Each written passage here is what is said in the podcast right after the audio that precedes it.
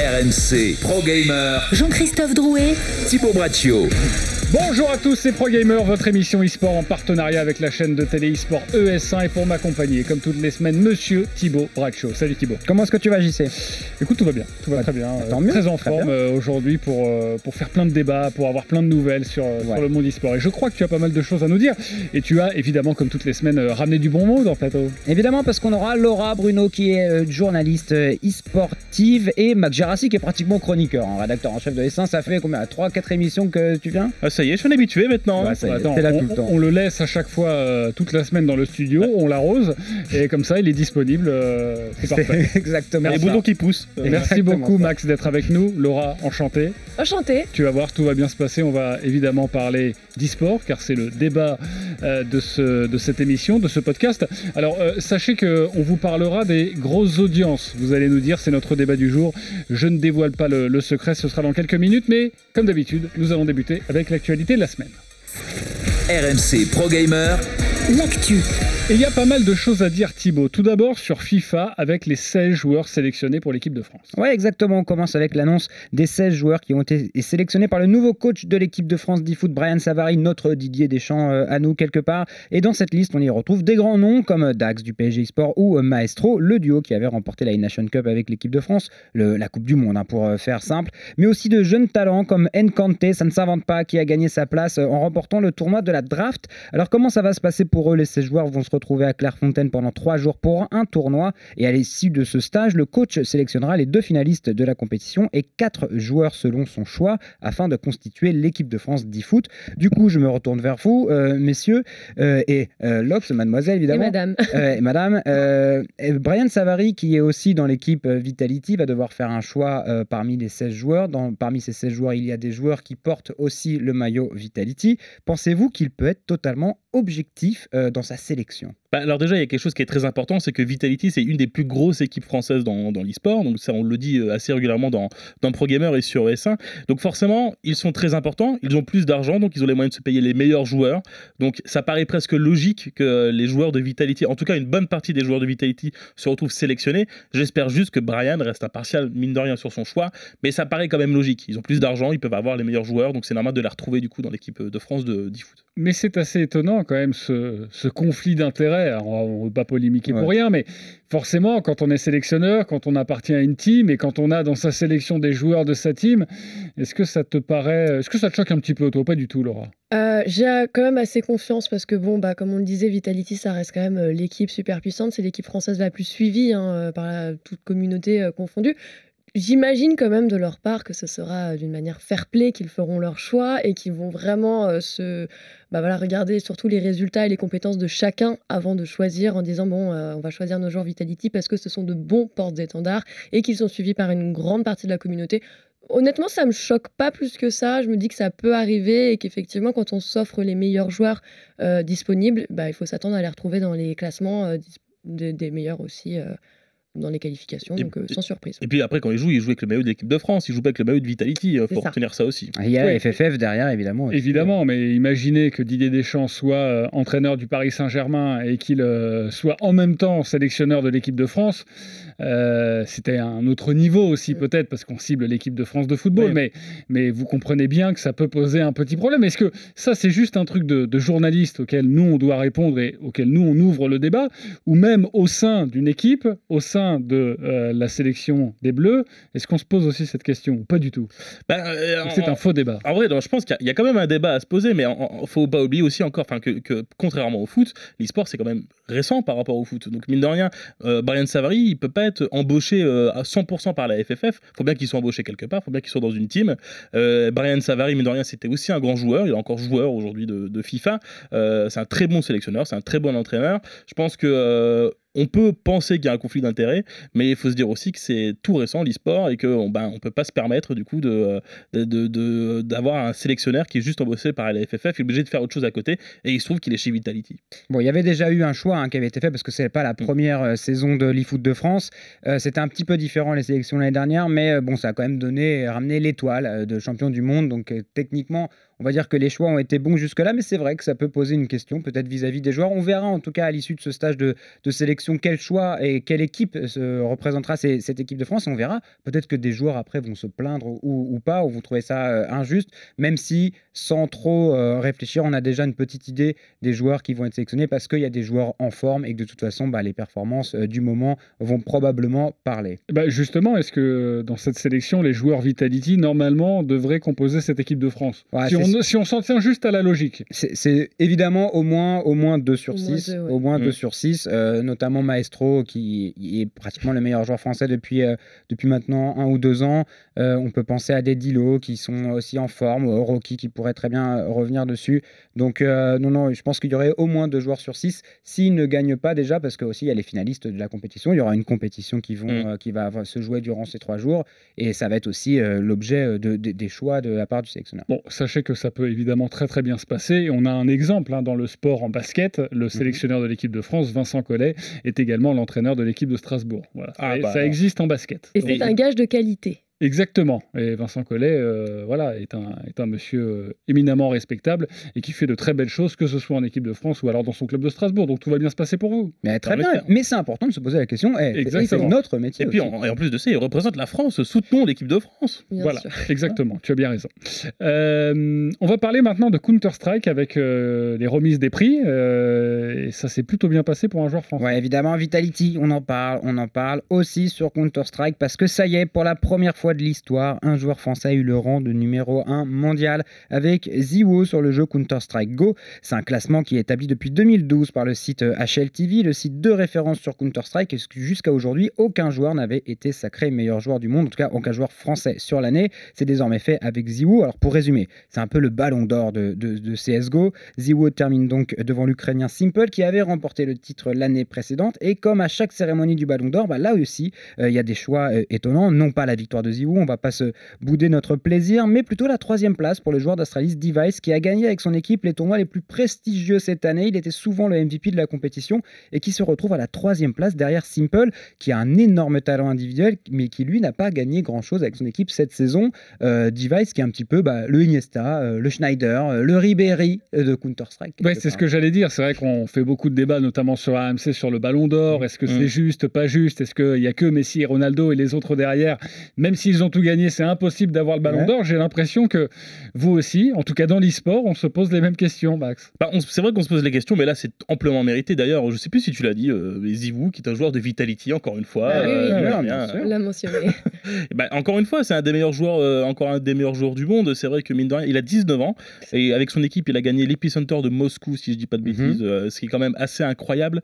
Euh, après, être devant Device et Simple, qui sont encore une fois deux grands joueurs, euh, on peut se poser la question, mais en fait, on, on en parlait avec Thibaut euh, depuis quelques semaines. On se disait, c'est vrai que il fallait que Zivou euh, remporte euh, ce. Bah, ce- qui est sûr, c'est qu'il y a là, on, on- on prime le talent individuel, on prime euh, le spectaculaire, on prime le, le niveau, et là-dessus, bah, Zizou, il a, il a choqué tout le monde, et c'est vrai qu'il mérite notamment sa place et son statut de meilleur joueur du monde, parce que incontestablement, il l'est, individuellement, il l'est. Maintenant, c'est toujours les mêmes questions. Est-ce qu'on juge un joueur à son niveau individuel et dire que c'est un jeu d'équipe, ou est-ce qu'on juge euh, un joueur par rapport à, à ce qu'il a gagné et ce qu'il a apporté à son équipe Et en l'occurrence, euh, si deux. on évite d'être chauvin 5 minutes, Astralis, un joueur d'Astralis qui a marqué l'histoire de Counter-Strike Go cette année avec un quatrième major, euh, mériterait peut-être au moins une deuxième place, si ce n'est la première. Mais là, on marque le coup bien parce qu'il a, d'accord. il a 19 ans, il marque le coup, c'est la première fois que c'est un Ouais. Français. Individuellement, il est meilleur que les trois, hein, c'est Et- sûr. Oui, Et à chaque, juste- à chaque fois, il arrive à, à conclure les, les, les, les matchs. En fait, on entend beaucoup parler de Zibou, même si on ne suit pas trop CS, on entend tout le temps parler Ouais. de Zibou. Mais c'est qu'on sait que à chaque rencontre, on est sûr euh, d'avoir euh, généralement au moins un clutch, un fameux clutch de Mhm. Zibou. On va avoir un 1v3, un V4 au minimum. Et c'est vrai que qu'il fasse le travail en équipe ou euh, en individuel, c'est un joueur qui répond toujours et qui est vraiment présent. Après, je, je te rejoins un peu sur, même sur l'idée. C'est vrai que moi, sur le coup, je m'attendais à voir Device euh, cette année en première position, justement parce que bon, il, a- il brille avec cette équipe euh, de mastodon qu'on n'arrive qu'on pas en fait à, bah, à bouger de son trône, hein, les fameux Astralis. Et du coup, c'est, ça reste quand même légitime parce que je trouve qu'il fait le travail sur les deux. Du coup, j'ai l'impression que les deux ont été pris en compte quand même. Et moi, ce qui me fait un peu peur, alors j'espère juste qu'il gardera les pieds sur terre, Zizou, parce que non, mais c'est vrai parce qu'en fait, vrai. mine de rien, c'est comme quelqu'un qui est très gentil, très vrai. posé. Euh, à chaque fois qu'on le rencontre, il est, il est très cool avec ses fans, il est très très gentil. J'espère juste qu'il va pas prendre le, le boulard de, de, de se dire voilà, ça y est, euh, j'ai eu mon ballon d'or, mon ballon d'or de l'e-sport, maintenant c'est bon, je peux y aller. euh. Mais euh, c'est pas fou. trop le cas des joueurs euh, Counter-Strike Mais généralement parce que je pense à la légende de Get Right qui reste quand même Mhm. euh, aussi une personne très accessible hein, qui s'est retirée après avoir euh, passé euh, des très nombreuses Une années, hein, hein, euh, sept ans quand même euh, auprès de la même Mhm. structure, euh, Ninjas in Pyjamas. Et euh, c'est vrai que c'est assez intéressant de voir ce genre de move, mais je pense pas qu'il qu'il aille changer comme ça, même s'il est quand même très jeune, on peut le re- lui reconnaître ça. Mais euh, bon, Bon, il y a des exemples dans le sport. Il y a des exemples, euh, JC, dans le foot, euh, quand on a eu le ballon d'or ou des, des, des prix et que direct après, on a le. Bien sûr, ça arrive rarement à 19 ans. Voilà. Peut-être euh, quoi que Kylian Mbappé. le- Voilà. euh, Ziwoo est aussi le plus jeune joueur à avoir remporté euh, Ouais. ce titre de numéro Mm, 1 mm. euh, mondial. En tout cas, bah, on est très content parce que c'est un Français qui Oui. l'est. C'est le premier Français de l'histoire à, à l'avoir obtenu. La meilleure position avant était euh, une troisième euh, position. Donc, bah voilà. Bravo à On- lui. On, on peut, on, peut se- on peut féliciter euh, Ziwoo, bien évidemment. Et toujours ce petit, ce petit débat, un peu comme cette année euh, euh, Messi, pas Messi, Mané, pas Mané. euh. Exactement. Et Laura, tu parlais de clutch, clutch player. euh, pour tous ceux qui ne parlent pas espagnol, c'est Les des joueurs décisifs. voilà, exactement. Exactement. Euh, on va terminer avec une dernière information. euh, les frères Griezmann qui se lancent dans l'e-sport. Alors on savait qu'Antoine Griezmann avait lancé un petit peu euh, sur le terrain lors des célébrations la mode euh, Fortnite. Eh bien ça y est, ils se lancent. Ils ont sauté le les Griezmann. Ouais, exactement. C'était la breaking news. C'est tombé ce lundi. Théo Griezmann, le frère d'Antoine Griezmann, se lance dans l'e-sport avec Grizzly eSport, probablement avec son frère hein, dans, dans, euh, dans, son, dans son équipage. On attend encore plus d'infos sur euh, cette structure. La news est sortie avec une bande-annonce, un petit flyer s'annonçant vouloir recruter les équipes sur Fortnite, League of Legends, Rainbow Six, FIFA et CSGO. C'est pratiquement tous les plus gros jeux e-sport qui sont dans ce projet et qui le, forcément le rend extrêmement ambitieux. On sait que c'est des jeux qui sont très coûteux à aller, en tout cas pour Counter-Strike, pour League of Legends, euh, même pour Rainbow Six, si on veut être performant. FIFA et, Fortnite, ça veut dire un, un projet un peu plus facile, dans le sens où il faut un joueur qui peut être amené à performer sur des compétitions un peu comme ça, isolées. Mais là, le projet est extrêmement ambitieux et euh, on a vu justement qu'ils cherchaient à recruter en directement. On pouvait les contacter directement pour peut-être postuler en tant que joueur ou en tant que coach ou en tant que, euh, représentant de la structure. Donc voilà, un nouveau projet qui s'annonce, mais j'espère qu'ils sont bien armés pour pouvoir le, maintenir parce que c'est c'est quand même très compliqué. Ah, c'est surprenant même. hein. La question, c'est de savoir sur quel, euh, quel pan d'e-sport ils vont se mettre. Est-ce qu'ils vont rester un peu amateurs, semi-pro, pro? Parce que là, mine de rien, ils annoncent beaucoup de jeux euh, d'entrée. Euh, en général, c'est assez compliqué de commencer sur beaucoup de jeux. Regardez, on prend OG, par exemple, qui a commencé Mhm. sur Dota. Ensuite, ils sont mis sur CS. Ils, ils y sont allés petit à petit. Euh, là, pour le coup, euh, annoncer autant de jeux et se dire, est-ce qu'on va faire que du pro ça risque d'être très compliqué ou alors de coûter très très cher. Pourquoi c'est très compliqué? Essayez d'expliquer ça aux auditeurs qui nous écoutent pour qu'on comprenne bien. Alors- Parce que déjà, pour aller sur autant de jeux, on est bien d'accord, ça coûte des millions d'euros. Ah Alors, oui. ça, ça dépend Bah, à ça quel dépend niveau, ce que disait jeux. Non, mais si on est, on est, voilà, s'il y a la franchise, on sait que Ah oui. par an, ça peut coûter 20, 25 millions d'euros pour s'inscrire dans le jeu, pour faire la compétition. Donc, euh, si on veut le faire bien et en tant que professionnel, c'est des millions d'euros. Alors, ce qui est sûr, c'est que il n'y a pas forcément euh, là on- l'ambition de la franchise. Normalement, c'est faut quand même réserver vraiment aux équipes qui eux ont vraiment passé à un autre stade. Mais euh, mine de rien, par exemple sur un jeu comme Counter Strike, ça coûte très cher parce que il faut des joueurs qui coûtent très cher. Il faut déjà trouver des très bons joueurs. Il faut réussir à pouvoir après les encadrer. Ça nécessite euh, un encadrement, un directeur sportif, peut-être un coach mental, euh, toute une équipe de staff technique, un coach, deux ou trois analystes. Donc rien qu'une équipe, c'est peut-être aujourd'hui une dizaine de personnes qui va graviter en plus des joueurs autour du- d'une équipe. Donc ça, forcément, ça a un, un coût et non seulement que ça a des salaires très élevés aussi pour les meilleurs joueurs parce qu'il y a un marché, il y a les prix du marché. Euh, on en parlait déjà dans un précédent programmeur sur les transferts. Aujourd'hui, il y a des joueurs qui peuvent coûter plus de 1 million d'euros au transfert. Donc sans aller jusque-là, il y a vraiment un marché qui est très élevé. Sur League of Legends, c'est pareil, la concurrence est très rude. Euh, si on veut réussir à se positionner, là tu le disais, c'est carrément les franchises, s'ils veulent espérer jouer au LEC, mais ça, ça m'étonnerait un petit peu. Mais mine de rien, même en France, pour pouvoir avoir une équipe capable de rivaliser avec les équipes nationales, il va falloir Mhm. s'investir beaucoup, et pareil en équipe technique. Donc là où c'est très cher, c'est que ça va nécessiter un encadrement sportif qui aujourd'hui est finalement commun à toutes les équipes e-sport qui s'investissent et, et qui est un peu difficile à voir, sauf si vraiment on veut rester dans un circuit très amateur et juste avoir cinq joueurs avec notre maillot qui vont faire un peu les différentes LAN juste pour s'amuser. C'est tout dépend de ton niveau. Si tu veux te placer sur Fortnite, ça peut te coûter euh, zéro, comme ça peut te coûter euh, des milliers d'euros. Si tu veux juste avoir, juste voir ton maillot à une compétition, et bah t'envoies un joueur, on va dire qui est un peu moyen, euh, à- Semi-amateur. semi-amateur, pro, euh, semi-pro, voilà, il y va, il y va avec le maillot, c'est un joueur Grizzly Sport, tout le monde parlera de lui, c'est un joueur des Griezmann, donc euh, c'est très Mais bien. vous, à titre personnel, quand vous voyez Grizzly eSport, vous, at- vous voulez voir, vous attendez à quoi? Vous attendez à un, un- un joueur qui va tout gagner à l'échelle de Antoine Griezmann, qui est un des plus grands footballeurs du monde, ou est-ce que justement vous imaginez une équipe plus amateur? Moi, je suis plus sur quelque chose de plus amateur, déjà dans le premier sens où, lorsqu'il annonce les candidatures sont ouvertes, c'est parce que déjà, on, on a- on se retrouve avec une structure qui n'est pas incarnée, qui n'a pas encore ses joueurs, qui n'a pas encore tout ça. Du coup, on ne sait pas exactement justement où est défini son chemin. Est-ce qu'il veut s'infiltrer sur un- une compétition vraiment euh, voilà, euh, haut niveau professionnel ou sur du semi-amateur? Du coup, c'est encore voilà, euh, plein, de, plein de points à éclaircir avant de réussir à vraiment faire un avis là-dessus. Moi, je suis assez d'accord avec Lox. Je pense pas que ce- qu'ils vont se lancer, en tout cas dans un premier temps, sur euh, une scène vraiment pro-pro.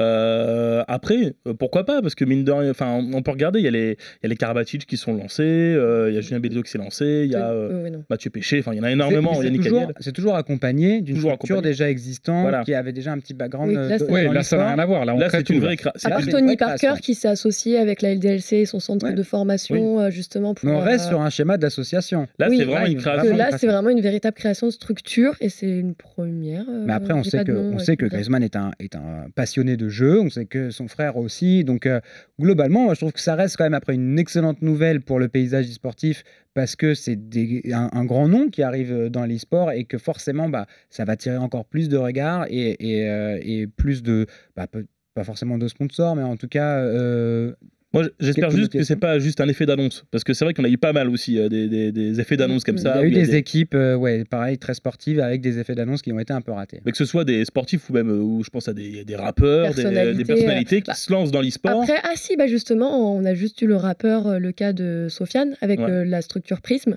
mais qui du coup quand même réunit plusieurs univers, qui est celle Eh du sport et en plus de l'e-sport. Mhm. Là, ça porte la marque là, euh, du joueur 100%. euh, et des joueurs, Et du plus, nom de il- famille, Ouais, Grizzly Sport. Grizzly, Donc, ouais. euh, Bah, euh, moi, j'attends il y a un petit doute. J'ai il y a- j'ai un doute. J'espère qu'ils vont vraiment s'y investir, que c'est pas juste un effet d'annonce et que ça va disparaître parce que ils n'auraient pas eu de candidature sérieuse. Euh, J'attends de voir, vraiment. Bon, voilà, comme je le disais, pas mal d'infos cette semaine. On va passer maintenant au dossier de la semaine. RMC Pro Gamer, Le débat. Alors depuis maintenant de nombreux mois que vous nous écoutez euh, sur RMC, sur euh, ES1, eh bien vous connaissez LoL, League of Legends, vous connaissez Fortnite, vous connaissez Counter-Strike. Voilà pour les plus gros jeux, ceux qui font le plus d'audience sur la scène e-sportive. Mais est-ce qu'une grosse audience est obligatoire pour faire vivre un jeu sur la scène e-sport? On avait envie avec Thibaut de vous Mhm. poser cette question. Qu'en pensez-vous? On va commencer avec toi, Max. Bah, euh, dans l'e-sport, il y a ce qu'on appelle la tier list. C'est-à-dire qu'en gros, euh, il on, définit les jeux selon leur audience. Malheureusement, c'est comme ça que ça se passe. Euh, comme tu le disais, il y a les gros jeux. Il y a CS, il y a LoL. Il y a des jeux un peu moins gros, en tout cas en termes d'audience. Il y a Overwatch, il y a Rainbow Six, Rocket League. Moi, je pense pas qu'il faut survivre. Enfin, un, un jeu ne peut pas survivre grâce à son audience parce que, mine de rien, faut pas l'oublier, c'est un jeu vidéo à la base. On crée l'e-sport, nous en fait on crée l'écosystème e-sport, Euh, les éditeurs créent un écosystème e-sport, mais avant d'être un jeu e-sport, le jeu est un jeu vidéo. C'est-à-dire qu'on on y joue, les gens y jouent, et après c'est créé avec une audience. C'est pas l'audience qui va faire la- la force d'un jeu, parce qu'on parle autant d'Overwatch que de Fortnite, et on parle autant de Rainbow Six que de Dota. Mhm. Mais euh, pourtant Rainbow Six ça fait beaucoup moins d'audience que Dota dans le monde entier. Oui, mais quelque part, est-ce que économiquement, euh, pour un éditeur, avoir un jeu qui euh, génère une énorme audience euh, rapporte beaucoup plus? Alors bah Donc c'est aussi un. enfin, Ça, ça dépend parce que euh, tu vois sur, sur Rainbow Six, euh, à mon avis, euh, Ubisoft s'ils continuent à faire leur jeu, c'est que ça leur rapporte de l'argent. Il faut pas oublier aussi que l'e-sport c'est aussi une vitrine pour les éditeurs pour faire leur jeu. Euh, après, je vais prendre une analogie, euh, une analogie simple dans le sport. Je, je la vole à Thibaut. Euh, c'est pas parce que le volleyball euh, fait moins d'audience que ça ne marche pas. Mm. Ça reste un sport euh, qui fonctionne. Voilà. Donc en fait, c'est c'est pas parce que euh, ça fait moins d'audience que c'est que ça marche point. Ok, Laura? Euh, moi, je trouve que c'est très vague et varié puisque euh, déjà, ça dépend des pays. hein. Dans tous les pays, en fonction de la position géographique, on n'a pas tous les mêmes goûts. Euh, on a des pays, un des jeux qui a généré énormément d'argent sur 2019 et qui a explosé, c'est PUBG. Il n'a pas explosé chez nous, mais en Asie, par exemple, c'est le cas, c'est observable. Et là, bah, les chiffres, on n'en parle même pas. Du coup, je pense que bah, justement, l'audimat n'est pas si important de ça, dans le sens où on a des scènes comme Overwatch, où finalement, l'Overwatch League, hein, qui est le, le- le saint graal de la compétition, compétition de, instaurée sur Overwatch euh, ne reste que l'extension du jeu. Et en fait, c'est vraiment les communautés qui font vivre ça et euh, qui, vont le suivre. Et pour moi, il n'y a pas besoin d'avoir vraiment un Audima vraiment accablant comme c'est le cas avec Rocket League. Rocket League qui est un jeu accessible absolument à tout le monde. On n'a pas besoin d'expliquer les règles, hein, c'est très visuel. Euh, on n'a pas besoin d'avoir des, des, qui explosent pour être sûr que le jeu est une pérennité qui s'instaure à long terme. Vraiment, moi, je... là-dessus, je m'inquiète pas. Tout à fait. Alors, si, on s'est posé la question, c'est parce qu'il y a eu, euh, il y a quelques mois, euh, je crois que c'était l'année dernière, euh, ou même un petit peu avant, un cas de figure assez historique dans l'e-sport. C'est-à-dire qu'un éditeur, Blizzard, a décidé d'arrêter sa compétition. C'était le cas du jeu, sur le jeu Heroes of the Storm. Ils avaient un énorme circuit mondial, très organisé. Des grandes structures étaient engagées dans la compétition. Il y avait des noms comme Fnatic notamment.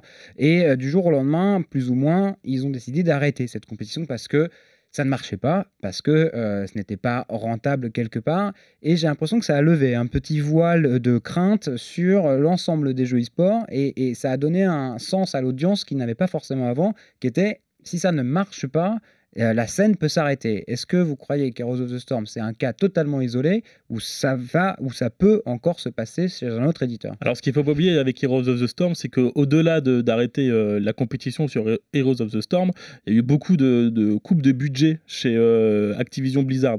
Parce que voilà, le budget de l'e-sport chez Activision Blizzard, en tout cas à ce moment-là, je sais pas comment ça se passe aujourd'hui, rentrait dans la communication. Ils ont fait des coupes dans la communication. Bah, le- l'e-sport en a pris un coup et ça a pris du coup chez Heroes of the Storm. Euh, est-ce que c'est un cas isolé? Moi, je pense que c'est un cas isolé dans, dans le côté euh, coupe de budget dans, dans la communication. C'est dommage, parce que mine de rien, euh, ça a mis au carreau beaucoup de joueurs, beaucoup de commentateurs, beaucoup de personnes chez Activision Blizzard, parce qu'il y a eu aussi beaucoup de gens qui ont été euh, bah, virés chez Activision Blizzard, tout simplement dans le monde entier. Euh, Est-ce que c'est un cas d'école? Je sais pas. Est-ce que le jeu, est-ce que le jeu aurait pu vivre sans forcément Bah- avec une production peut-être un petit peu moins grosse, de manière un peu plus question, confidentielle? Est-ce qu'il n'aurait pas fallu dire bon bah voilà, ça c'était trop d'ambition pour ce jeu, mais on va quand même garder une scène Mm. et on va le développer. Et tous les jeux n'ont pas forcément l'envergure qu'avait Heroes of the Storm. Euh, on le disait tout à l'heure, il y a des scènes qui sont un peu plus mineures, euh, qui vont être un peu plus faciles à produire avec euh, moins de feux d'artifice, Bah, justement, mais qui arrivent à vivre plus longtemps. On peut rester dans le, dans le groupe puisque l'exemple est très bon. C'est un peu la question qui se pose actuellement sur l'Overwatch League où Mhm. énormément d'argent a été investi par Blizzard. Et cette année euh, 2020 va être une année charnière justement pour cette compétition. Qui euh, ne, voilà, ne, ne malheureusement gagne pas en Audima au fur et à mesure des années. Et là, justement, en élargissant euh, le circuit qui fait que maintenant les joueurs vont être amenés à faire le tour du monde, hein, comme ce qu'on peut observer Mhm. sur d'autres scènes, euh, on- à voir justement si Heroes of the Storm sera un cas d'école ou si malheureusement bah, ce qui lui est arrivé va encore arriver en plus à un jeu euh, Surtout de qu'on chez parle, on parle du même Bon, le, le- éditeur. le même effectivement. éditeur, effectivement. il pourrait être amené à, à refaire, même si, euh, bon, je pense que là, il y a quand même un peu plus d'investissement sur du côté Beaucoup Overwatch, plus parce qu'il y a notamment les franchises, euh, les équipes ont Mm. pu payer une place très très chère, ce qui n'était pas le cas pour Heroes of the Storm, donc ça pourrait aussi un petit peu euh, euh, limiter le champ d'action de Blizzard vis- vis-à-vis de- des équipes qui se sont euh, investies. Euh, si on parle d'un point de vue éditeur, quel est le rôle exactement, alors c'est très vaste comme question, mais d'un éditeur à vouloir développer euh, finalement un circuit euh, e-sport? Est-ce que c'est forcément euh, de faire un million de spectateurs lors de sa finale mondiale ou est-ce que c'est plus de faire vivre un jeu, tout simplement? Alors, bah, pour moi, il y, a- bah, il y a plusieurs points. Donc, déjà, montrer que tu fais beaucoup d'audience, parce que plus tu fais de l'audience, plus on parlera de toi dans les médias, et plus ton jeu sera exposé. Si ton jeu est exposé, on te donne envie d'y jouer, de l'acheter, et du coup d'acheter des Battle Pass, etc. Donc, en fait, c'est aussi, ça va vraiment dans une stratégie de communication, mine de rien, l'e-sport, dans certains cas. Euh, je pense à Fortnite. Fortnite, c'est un jeu gratuit. Euh, faire une Coupe du Monde dans un stade à New York, et euh, bon, on en a parlé dans le monde entier. On a- on l'a vu dans les JT, on l'a vu sur les radios, etc. En plus de ça, oui, c'est hyper important de faire de l'audience parce que faire de l'audience, c'est montrer que ton jeu fonctionne. Euh, malheureusement, euh, même si ça fait pas beaucoup d'audience, parfois, bah, ça veut pas dire que ça ne fonctionne pas. En fait, c'est ça, il y a un paradoxe total Mhm. euh, entre ce- l'audience et ce que les gens veulent voir. En fait, si, si tu veux, c'est pas parce que je- un jeu ne marche pas dans l'audience que le jeu ne marche pas. Overwatch, je prends le cas d'Overwatch, c'est toujours ça. En fait, c'est un peu le cas Overwatch. Ouais. Overwatch, on va dire qu'en l'audience, c'est pas fou, ça marche ça. bien, mais c'est pas fou. Par contre, euh, je pense que Activision Blizzard ils sont très contents des ventes de jeux, ils sont très contents de l'argent qu'ils peuvent se faire sur le jeu toute l'année. Ça cartonne, euh, il y a des millions de joueurs, des milliers de joueurs qui jouent au jeu toutes les semaines. Donc, à mon avis, ils sont très contents de, de leur côté. Quoi. Est-ce que du côté du coup, si on prend un autre exemple comme euh, euh, Rocket League, euh, Rocket League finalement qui est un jeu euh, qui est sorti il y a maintenant longtemps, j'ai plus la date exacte, mais qui est sorti il y a Mhm. longtemps. Est-ce que vous pensez qu'un jeu comme Rocket League aurait encore été d'actualité sans un circuit sportif? Ou est-ce que les gens se seraient lassés et on n'aurait plus jamais entendu parler du jeu? Bah, Rocket League, ça fait partie des jeux qui se jouent entre potes. Tu lances Mhm. une partie, euh, c'est euh, c'est c'est les jeux qui sont easy to play, hard to master. En gros, tu lances le jeu, tu as très vite compris, c'est un jeu de foot. hein, C'est Mario Kart. C'est voilà, c'est euh, 3 contre 3, euh, et puis on a un ballon au Le but du jeu, c'est mettre la balle euh, dans le but adverse. Dans la Donc cage. voilà, c'est très facile à jouer. Euh, moi, je pense que ça existera encore. Donc, euh, parce que des jeux comme ça, t'en as énormément. T'as Towerfall, Ascension, Mhm. t'en as énormément des jeux comme ça. Euh, après, ils ont réussi à énormément euh, mettre en avant leur jeu grâce à l'e-sport. Parce que si on entend encore parler aujourd'hui, c'est grâce à l'e-sport. Le jeu existera encore, mais on, en- on ne parlerait pas autant. Ouais, c'est- ça, hein, l'e-sport peut permettre vraiment de donner aussi une longévité à des jeux qui euh, normalement auraient pu se lasser un petit peu avec le temps, donc sans forcément aller jusque dans des, des grosses grosses scènes ou des gros stades de foot remplis de spectateurs, euh, juste euh, donner du contenu aussi aux joueurs qui sont naturellement passionnés, c'est une des forces et qui fait que l'audience n'est pas forcément euh, nécessaire dans la survie euh, du jeu. Sur le versus, c'est un petit peu euh, différent aussi, c'est une scène euh, particulière parce que c'est une scène qui récemment, sur, grâce à Smash Bros, réussi à générer pas mal d'audience, mais ça n'a pas tout le temps été le cas, et pourtant, ça n'a jamais empêché le Versus d'être une scène quelque part noble euh, de l'e-sport. Est-ce que euh, c'est un peu le contre-exemple à tout ça, le Versus? Bah, le versus déjà a une histoire assez différente. hein. On va partir sur le continent américain.